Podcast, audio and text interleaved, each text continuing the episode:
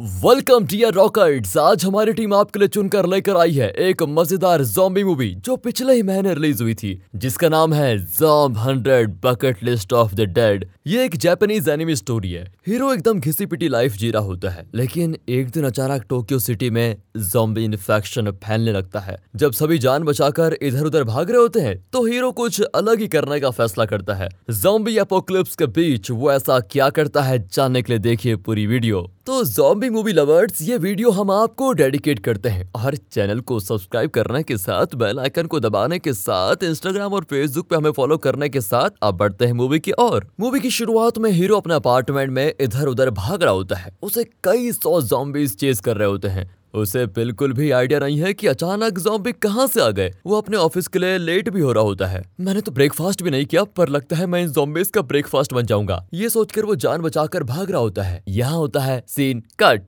और एक साल पहले का सीन दिखाते हैं। हीरो इसी अपार्टमेंट में अपने फ्लैट में होता है और सुबह उठकर बड़ा खुश दिखाई देता है। अपने हीरो का नाम है अकीरा। कॉलेज के बाद तीन साल तक वो जॉब ढूंढ रहा था, लेकिन अब जाकर उसकी नौकरी लगी है। आज उसका ऑफ़िस में पहला दिन है। बहुत ही खुश है कि इतने साल बाद आखिर उसे जॉब मिल गई। अकीरा की कोई फैमिली नहीं है, लेकिन ये जॉब पाकर वो बहुत ही खुश होता है। वो अपार्टमेंट के एक दादाजी से कहता है कि, मुझे ब्लेस कीजिए, आज मेरा पहला दिन है। दादाजी बड़े खुश होते हैं कि आखिर अकीरा का सपना पूरा हो गया और वो बहुत ही तरक्की करेगा। रास्ते भर वो सभी को हेलो करता है और मन ही मन सोचता है कि ये लाइफ कितनी खूबसूरत है और लोग कितने खुश है। दरअसल जब अपने मन की मुराद पूरी होती है तो हमें अपने इर्द गिर्द सब कुछ अच्छा लगता है है ना?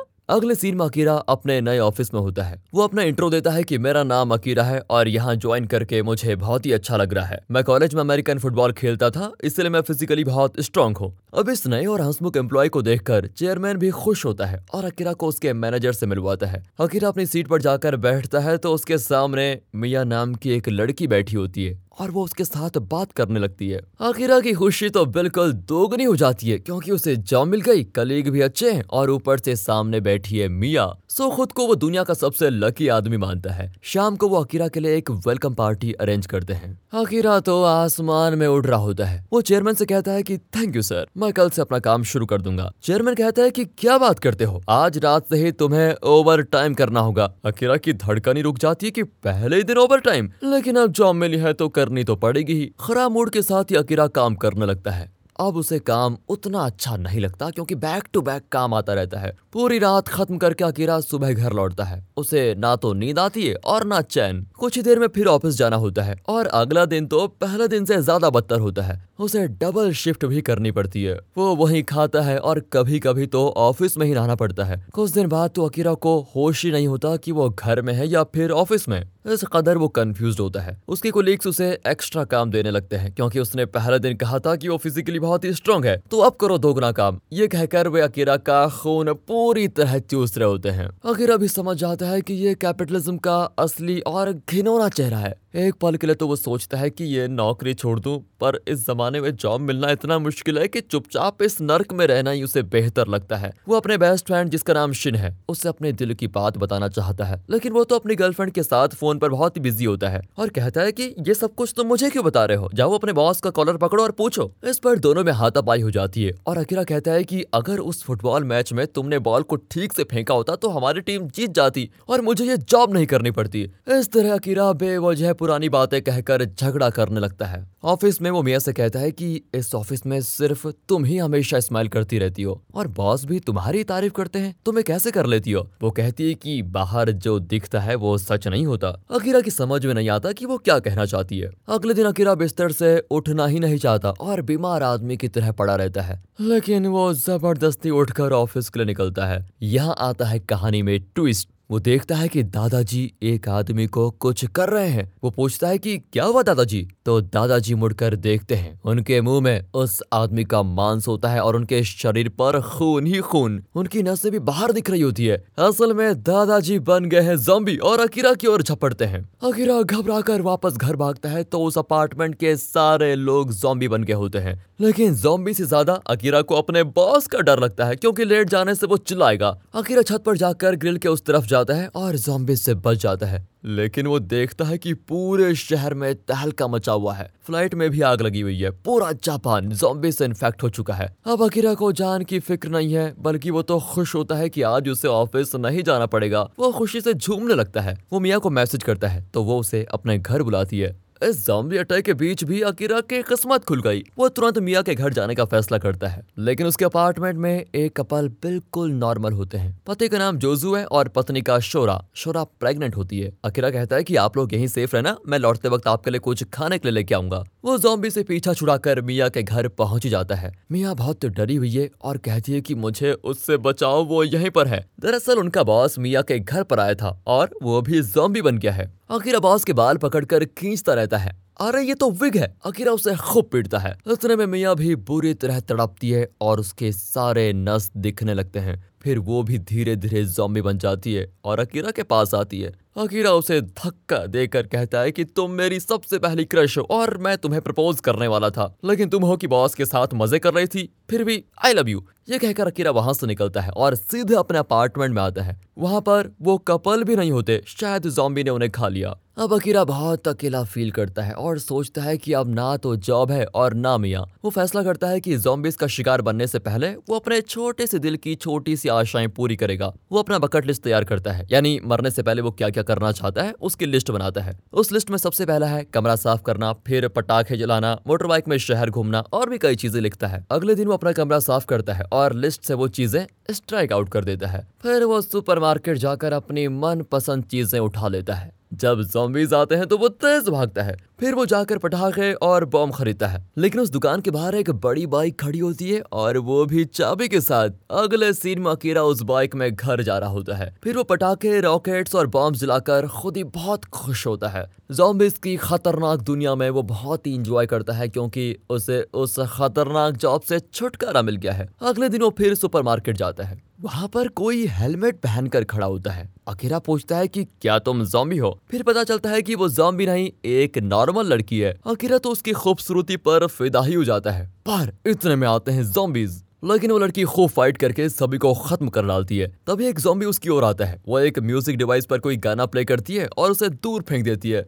जॉम्बी भी म्यूज़िक के पीछे चला जाता है। आखिर छुप कर ये सब कुछ देखता है। फिर कहता है, तुम मेरे घर आ जाओ, दोनों साथ रहेंगे। इस पर वो लड़की जिसका नाम जीना है, वो कहती है कि तुम ठहरे डरपोक, मैं तुम्हारे साथ आई तो मुझे तुम्हारी भी रखवाली करनी पड़ेगी। आइंदा मेरे रास्ते में मत आना ये कहकर वो चली जाती है। अकीरा उदास होकर घर आता है और अपने बेस्ट फ्रेंड शिन को कॉल करता है। पर वो कहता है, यार, मैं कुछ लड़कियों से मिलने के लिए मैजिक लॉज में आया था, पर अब यहाँ पर जोम्बी के बीच फंस गया हूँ अकीरा कहता है, तू डर मत, मैं तुझे बचाने आ रहा हूँ ये कहकर वो अपने स्पोर्ट्स गियर पहन लेता है और बाइक में मैजिक लॉज के लिए निकलता है। वो एक छोटे म्यूज़िक सिस्टम में कुछ प्ले करके उसे दूर फेंकता है। तो उस एरिया के सारे जॉम्बीज म्यूज़िक की ओर भागते हैं। इसी बीच अकीरा बचकर भागता है। कुछ जॉम्बीज उसे चेज करते हैं, लेकिन अकीरा को ये बिल्कुल फुटबॉल मैच जैसा लगता है। और वो सभी को धक्का देकर कार के ऊपर से उड़कर मैजिक लॉज में पहुँच जाता है। वहाँ अकीरा को देखकर शिन बिल्कुल हैरान हो जाता है। उस दिन शिन से लड़ने के लिए अकीरा सॉरी भी कहता है। इतने में जोम्बिस उनके पीछे आ जाते हैं। पर वे इमरजेंसी एग्जिट से निकलकर छत पर पहुँचते हैं और जल्दी से दरवाज़ा बंद कर देते हैं। फिर वे होटल के अंदर जाकर अपने फेवरेट ड्रिंक्स करते हैं। अकीरा का बकेट लिस्ट देखकर शिन बहुत ही हंसता है कि तू और सुपर हीरो बनेगा। अकीरा नेट पर सर्च करके कहता है कि एक्वेरियम में एक स्पेशल सूट है जिसे पहनने से शार्क भी नहीं काटता। अगर मुझे वो मिल गया तो मैं बिल्कुल सुपर हीरो की तरह लोगों को जोम्बी से बचा पाऊँगा। शिन को भी ये आइडिया अच्छा लगता है और दोनों बाहर आते हैं, तभी एक बस वहाँ पर रुकती है और उसमें से नॉर्मल लोग उतरते हैं, पर जोम्बिस उन पर अटैक कर देते हैं। अकीरा बस के ड्राइवर को और दो लड़कियों को सुपरमार्केट में छुपने को कहता है। तभी जीना वहाँ पर आ जाती है और अकीरा उसे भी अंदर भेज देता है। आखिर में अकीरा और शिन भी अंदर आकर शटर लगा देते हैं। बस का ड्राइवर रोता है की मेरी वजह से ये सब कुछ हुआ, पर वे उसे शांत करके सुला देते हैं। अकीरा उन दो लड़कियों से बात करने लगता है, पर वे अकीरा पर ज़्यादा ध्यान देती नहीं, पर शिन उनके साथ फ्लड करता है और कहता है, मैं तुम दोनों को एयर हॉस्टेस बना दूँगा। ये कहकर वो दोनों को अंदर लेके जाता है। अकीरा और भी दुखी होता है कि कोई लड़की उसे पसंद क्यों नहीं करती। तभी जीना वहाँ पर आती है और पूछती है कि, इस हालत में भी तुम इतना हंस कैसे लेते हो? लेकिन अचानक ड्राइवर की तबीयत बहुत खराब हो जाती है और वो जोम्बेज बनकर इन्हें काटने आता है। दोनों भाग कर छिप जाते हैं। वहाँ शिन बहुत मस्ती कर रहा होता है। तभी ड्राइवर जॉम्बी एक लड़की को पकड़कर उसके गले में काट देता है। दूसरी लड़की उसको बचाने आती है तो वो उसे भी काट लेता है। शिन घबरा कर अकीरा के पास भागता है और दोनों मिलकर शटर खोलने की कोशिश करते हैं। इतने में ड्राइवर जॉम्बी और दोनों लड़कियाँ जिना पर अटैक कर देती है। अकीरा उसे बचाने जाता है। यहाँ शिन पटाखे जलाकर फेंकने लगता है, जिसकी आवाज़ को सुनकर जॉम्बी उस तरफ़ भागते हैं। इसी बीच अकीरा, शिन और जिना वहाँ से बचकर भाग जाते हैं। बाहर जॉम्बिस की भीड़ होती है। तभी अकेरा को चाबी के साथ एक गाड़ी मिलती है। वो जिना से पूछता है कि तुम मेरे साथ आना चाहती हो या फिर जॉम्बी बनना चाहती हो? और कोई रास्ता न पाकर जिना भी उनके साथ चली जाती है। शिन अकीरा की खूब तारीफ़ करता है कि तू सच में सुपर हीरो है यार। अगर तू नहीं होता तो मैं और जिना तो बच भी नहीं पाते। पर जिना को आता है गुस्सा कि यहाँ ज़िंदगी और मौत का सवाल है और ये दोनों हँसी मज़ाक कर रहे हैं। शिन समझाता है कि सीरियस सिचुएशन में नहीं हंसोगी तो फिर कब हंसोगी? मरने के बाद। अगर मुँह लटका कर ही जीना है तो उतर जाओ और जॉम्बिस का डिनर बन जाओ। मुझे कोई एतराज़ नहीं है। जिना को भी उसकी बात ठीक लगती है और वो उनके साथ एक्यूरम जाने के लिए मान जाती है। ये हुई ना बात। ये लो, इसी खुशी में ये पियो जी अकीरा के साथ अब ठीक से बात करती है और अकीरा अंदर ही अंदर बड़ा खुश होता है। एक्रम के रास्ते में अकीरा अपनी छोटी छोटी आशाएँ पूरी करने लगता है। वो पानी के बीच में बैठकर योगा करना चाहता था। इसलिए एक झील के बीच बैठकर तीनों योगा करते हैं और बहुत पीसफुल रहते हैं। फिर वे पैराग्लाइडिंग करते हैं और एक जगह कैंपिंग भी करते हैं। इस तरह अकीरा एक एक करके अपने बकेट लिस्ट की चीज़ें कर रहा होता है। लेकिन उसके साथ शिन और जिना भी फ्री बर्ड की तरह खूब एंजॉय करते हैं और आखिर में वे एक्यूरम के पास पहुँच जाते हैं। पर तभी उनकी गाड़ी पंक्चर हो। जाती है और इधर उधर जाने लगती है। अकीरा तो बेहोश हो जाता है। कट करके दिखाते हैं कि अकीरा एक जगह लेटा हुआ है और कोई अकीरा अकीरा करके उसको पुकार रहा होता है। अकीरा चौंक कर उठता है क्योंकि वो इस आवाज़ को पहचानता है। वहाँ उसकी कंपनी का चेयरमैन खड़ा होता है और कहता है कि, बधाई अकीरा, अब हमारी कंपनी यहाँ पर शिफ्ट हो गई है। इसलिए हम फिर यहाँ पर काम शुरू कर पाएँगे। ये कहकर वो उसे अंदर लेके जाता है। वहाँ पर जोजो और शोरा भी होते हैं जो अकीरा के अपार्टमेंट में रहते थे। जिना और शिन अपना काम करने लगते हैं। अकीरा को विश्वास ही नहीं होता कि वो फिर से कंपनी में फंस गया है। चेयरमैन उसे बताता है कि अब ये हमारा ऑफ़िस है और ये जोम्बेस हमारे सिक्योरिटी गार्ड्स अकीरा कहता है कि मैं जॉब रिजाइन कर रहा हूँ, पर चेयरमैन कहता है कि तुमने कंपनी के साथ बॉन्ड साइन किया है, इसलिए तुम जॉब नहीं छोड़ सकते। ऊपर से तुम्हारे फ्रेंड्स भी यहीं पर हैं और ये जगह बिल्कुल सेफ़ है। सोच कर फैसला करो। इस तरह वो अकीरा को ज़बरदस्ती अपनी कंपनी में रखता है। यहाँ सिर्फ़ चेयरमैन को शानदार खाना दिया जाता है, लेकिन दूसरे एम्प्लॉयज़ को बहुत कम खाना मिलता है। शिन को बहुत गुस्सा आता है, लेकिन जोजू उसको रोकता है। लेकिन अकीरा चेयरमैन की खूब सेवा करता है। अब जोजू जिना और शिन को एक्कुरम के पार्किंग एरिया में लेके जाता है और कहता है कि, मेरी वाइफ प्रेग्नेंट है, इसलिए मैं बाहर नहीं जा सकता। लेकिन तुम लोग यहाँ से बच निकलो। शिन अकीरा को ये बात बताता है तो वो कहता है की, बाहर जाएँगे यार तो मारे जाएँगे। चेयरमैन तानाशाही करता है, लेकिन यहाँ कम से कम हम ज़िंदा तो रहेंगे।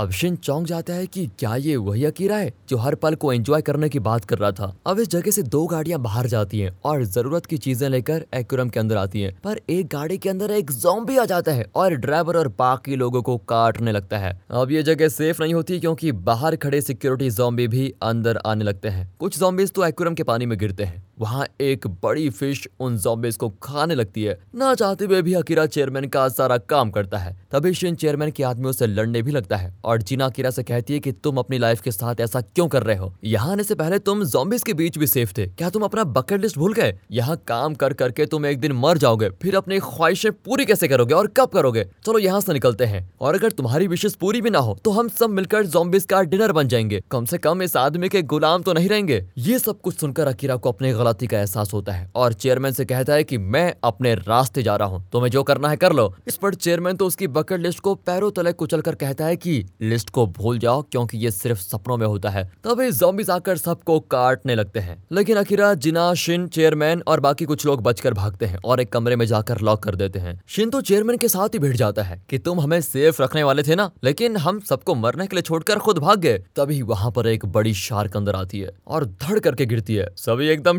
शॉक फिर पता चलता है कि शार्क को भी जोम्बी ने काटा है और अब वो एक शार्क जोम्बी है। अचानक उसके कई पैर निकल आते हैं और वो इन्हें काटने को दौड़ता है। दरअसल ये उन जोम्बिस के पैर हैं जिन्हें शार्क ने निकल लिया था। सब तेज भागते हैं, लेकिन शार्क दीवार तोड़कर इनके सामने आती है। इसी बीच चेयरमैन चालाकी से कहीं छिप जाता है और बाकी लोगों को अकीरा एक कमरे में लॉक कर देता है। दरवाज़ा तगड़े लोहे का बना होता है, इसलिए शार्क अंदर नहीं आ पाता। लेकिन अकीरा तो बहुत अच्छा है, वो चेयरमैन को भी बचाना चाहता है। शिन कहता है की तुम शार्क प्रूफ जैकेट पहन लो इसी बीच शार्क चेयरमैन का पीछा कर रहा होता है, लेकिन एन वक्त पर अकीरा आकर शार्क का मुँह पकड़ लेता है। शार्क उसे काटने लगता है, लेकिन शार्क प्रूफ सूट अकीरा को बचा लेता है। ये सच में सुपर हीरो है, लेकिन चेयरमैन अपनी जान बचाकर भागता है। इतने में शिन एक बुलडोजर लेकर शार्क पर चढ़ाने की कोशिश करता है। तभी जॉम्बीज आ जाते हैं। लेकिन अकेला उन सबको भून डालता है। यहाँ तो शार्क शिन के पीछे लग जाता है। शिन तभी एक होल की तरफ़ जाता है और शार्क भी उसकी ओर झपड़ता है और उस होल में बुरी तरह फंस जाता है। अकीरा यहाँ जॉम्बी से लड़ रहा होता है, पर तभी जिना लाउड स्पीकर पर कुछ प्ले करती है और उसको एक तरफ़ फेंक देती है, जिससे सारे जॉम्बीज उस तरफ़ कूद जाते हैं। तभी शार्क दीवार तोड़कर आता है, लेकिन अकीरा उससे खूब लड़ता है। जिना शिन को बैटरीज देती है और कहती है की तुम अकीरा को ये दे दो और कहो की इससे शार्क पर ज़ोर का मुक्का मारे। इससे शार्क को शॉक लगेगा और वो मर जाएगा। शिन बैटरीज को अकीरा की ओर फेंकता है। अकीरा उसे कैच करके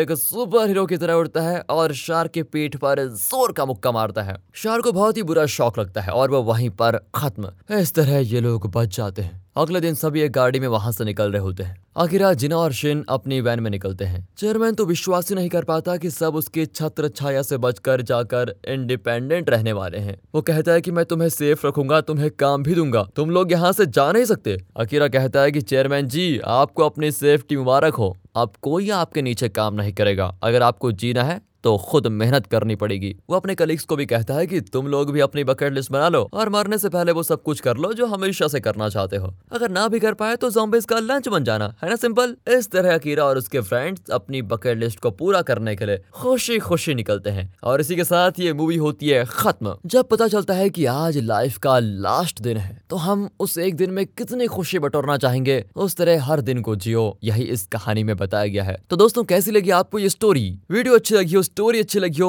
एक्सप्लेनेशन अच्छा लगा हो तो इसे ज़्यादा से ज़्यादा शेयर करें वीडियो को लाइक कीजिए। मिलते हैं अगली वीडियो में, तब तक के लिए गुड बाय अपना ख्याल रखिए and finally thanks for watching